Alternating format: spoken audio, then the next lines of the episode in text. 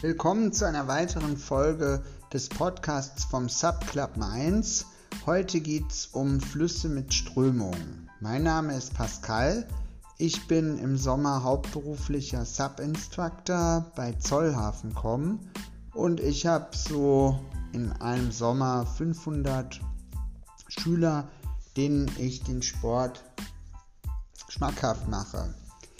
Gelernt habe ich das im Cornwall am Meer und bei der German Sub Association in Essen.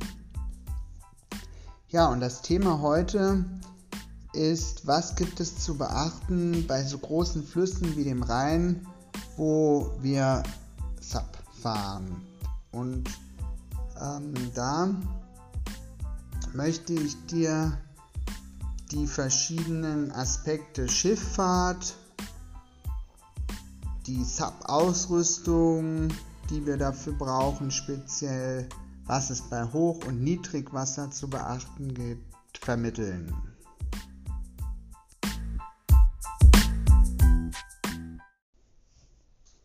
Okay, eine Bemerkung vorweg. Öfter in der Presse ist zu lesen oder es kommt im Radio, dass jemand beim Baden im Rhein ertrunken ist. Das ähm, ist erstmal was ganz anderes, ob man baden geht oder ob man mit dem Sub unterwegs ist.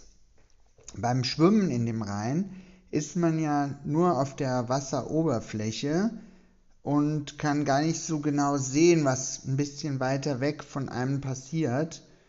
Und ähm, auf dem Sub steht man drauf, kann richtig gut ins Wasser schauen, nach unten, aber auch weiter weg so wie das früher die ähm, Surflehrer in Hawaii herausgefunden haben, dass sie da ihre Schüler gut vom Subboard sehen können.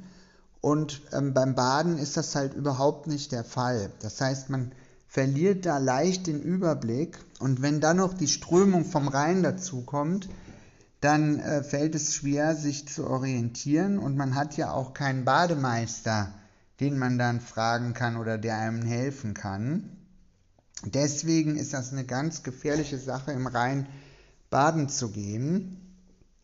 Und beim äh, Sub, wenn man in der Gruppe unterwegs ist, dann äh, ist es überhaupt kein Problem, wenn man mal schwimmen geht oder wenn man äh, noch einen Hund dabei hat oder äh, es gibt Probleme mit Board oder Paddel, dann geht man einfach zu jemand anderem mit aufs Board der in der Gruppe mitfährt und der kann einem jederzeit helfen. Also von daher ist das von der Sicherheit dann alles gegeben und beim Baden eben nicht.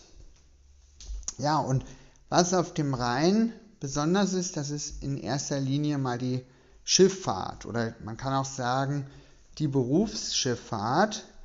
Da fahren also in einer halben Stunde fahren da so fünf bis zehn Schiffe den Rhein rauf und runter. Da kannst du bei uns auf der Instagram-Seite ein ganz gutes Zeitraffer-Video sehen, wo man sieht, auf was für Spuren die fahren und mit was für Kursen und wie die kleinen Boote drumherum fahren. Diese Schiffe, die haben absolut Vorfahrt. Auch ähm, wir mit den Subs müssen uns danach richten und ähm, auch dementsprechend weit stromaufwärts und stromabwärts gucken, dass da kein Schiff kommt, wenn wir auf dem Rhein hin und her kreuzen wollen.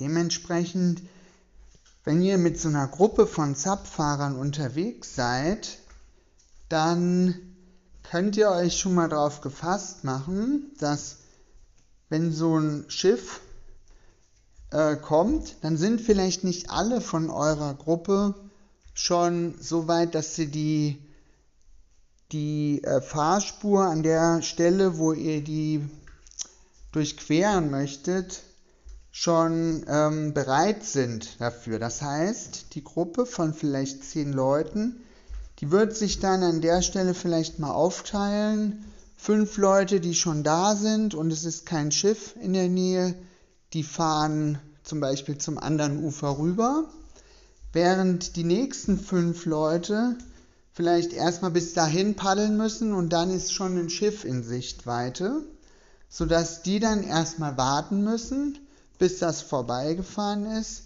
sodass dann wieder die Abstände groß sind, man kein Schiff in der weiten Entfernung sehen kann und die dann auch über den Rhein queren können.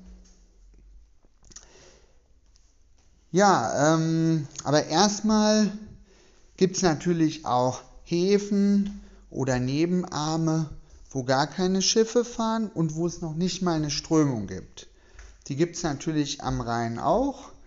In solchen Häfen, da kann man so die ersten Paddelversuche machen oder da kann man auch im Winter zum Beispiel gut paddeln, wenn man absolut nicht ins Wasser fallen möchte, weil das Wasser so kalt ist, dass man sonst ähm, erstmal wieder aufhören müsste, weil man dann auch nass nicht weiterfahren kann. Das heißt, da gibt es solche Häfen, da gibt es aber auch Nebenarme mit Strömung. Diese Nebenarme vom Rhein werden von der Schifffahrt nicht befahren und die Strömung ist da üblicherweise auch geringer als auf der Seite, wo die Schiffe fahren, wo natürlich der Rhein tiefer ist, ausgebaggert ist für die Fahrrinne und dementsprechend mehr Wasser fließt und die Strömung schneller fließt. Was man bei den Schiffen noch beachten muss, ist, dass auf den Stellen vom Rhein, wo Schiffe fahren, da befinden sich auch Anlegestellen für Schiffe, gerade bei Städten wie in Mainz zum Beispiel. Und diese Schiffsanleger, die darf man nicht benutzen, da darf man sich auch nicht nähern. Das ist so ein Verbot, was es für Stand-Up-Paddler gibt. Ähm, und deswegen haltet von diesen Schiffsanlegern auch so wie von den Schiffen gut Abstand, damit ihr nicht aus Versehen, wenn ihr irgendwie stromabwärts treibt, in, in so einen Schiffsanleger kommt. Damit, wenn, wenn das trotzdem mal passiert, ja, man will ja für alle Fälle gerüstet sein, damit ihr dann trotzdem safe seid, gibt es ja an den Subboards so eine Leash, mit denen man das zum Beispiel am Fuß festmachen kann. Und diese Leash macht man jetzt auf Flüssen mit Strömung nicht am Fuß fest, sondern an so einem Bauchgurt. Es ist dann eine sogenannte Quick Release Leash. Wenn sich also das Board mal irgendwo an so einem Schiffsanleger oder an einem Brückenpfeiler oder so verfangen sollte, dann könnt ihr trotzdem noch mit euren Beinen und Armen schwimmen und dieser Bauchgurt, der würde sich dann auch lösen können. Das heißt, ist da nicht so eine feste Verbindung, wie wenn ihr das am Fuß festmachen würdet. Ja, jetzt haben wir also über die Schiffe gesprochen, über die richtige Ausrüstung und an solchen Flüssen, da gibt es jetzt noch verschiedene Wasserstände.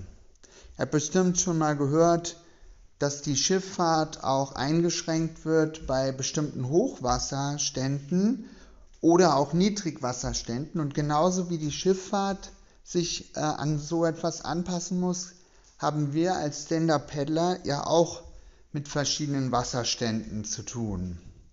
Bei Hochwasser, da gibt es drei Dinge, die sich dann verändern. Einmal ist das die Strömungsgeschwindigkeit, dann hat man eine andere Trübung des Wassers und die Strände verkleinern sich. Also zum einen die Strömungsgeschwindigkeit. Die ist normalerweise so ungefähr 5 Kilometer pro Stunde. Also so ungefähr so schnell wie wenn man spazieren geht. Und wenn jetzt das ähm, Hochwasser 2 Meter, 3 Meter höher ist als sonst im, im Niedrigwasser, dann hat man auch ein, zwei Kilometer pro Stunde stärkere Strömung. Das heißt, man muss dann anstrengender paddeln und ist dann auch schneller K.O. kann also nicht ganz so weit stromaufwärts kommen, muss ein bisschen kleinere Touren fahren. Das Wasser ist stärker getrübt, weil natürlich, wenn jetzt viel geregnet hat und ähm, der Wasserstand steigt, dann wird natürlich viel auch abgespült von den Ufern, Erde, Sand, Äste und dergleichen mehr. Das heißt, das Wasser kriegt dann so eine bräunliche Farbe. Man sieht da nicht mehr so genau dadurch. Muss man dann die Fotos ein bisschen retuschieren, damit das wieder schön ist. Und das Wasser kühlt sich auch ab, weil durch den Regen natürlich ähm, dann die Wassertemperatur um ein paar Grad zurückgeht. Und die Strände werden ganz klein. Das heißt, wo man sonst bequem seine Boards hinlegen kann, Grill aufstellen und ähm, Handtücher, viele Leute einladen, da sind auf einmal diese Strände am Fluss so klein, dass man vom Weg praktisch direkt mit dem Board ins Wasser gehen muss. Das gibt es zu berücksichtigen. Wenn das Wasser jetzt Niedrigwasserstände erreicht, dann ist es genau umgekehrt. Dann sind die Strände riesengroß und man muss sogar erstmal ein ganzes Stück in den Rhein reinlaufen, bis man überhaupt eine Tiefe erreicht, wo das Subboard ähm, beginnt zu fahren, sodass die Finne im Wasser ist. Oder wenn man Wingfoilen möchte, dann hat man ja noch viel mehr Tiefgang. Dann muss man gucken, wo es überhaupt tief genug zum Wingfoilen ist. Ja, und bei Niedrigwasser, da ist das Wasser schön klar, aber da wachsen auch Gräser im Rhein, sodass man dann am besten wirklich in die tieferen Bereiche vom Rhein fährt, damit wenn man ins Wasser fällt, man nicht ähm, diese Gräser an den Füßen hat. Aber ähm, erschreckt nicht, wenn ihr mal solche Gräser spürt. Da kann man trotzdem noch normal schwimmen, nur irritiert das natürlich erstmal. Ja, also ihr seht, Hochwasser, Niedrigwasser, das hat alles so seine Vor- und Nachteile aber man kann da mit dem Subboard gut klarkommen in beiden Fällen. Wenn man die Tour vorher richtig plant und diesen Podcast vorher angehört hat, weiß, was dann auf einen zukommt. Ja, ich freue mich, wenn euch das gefallen hat und äh, bis zum nächsten Podcast.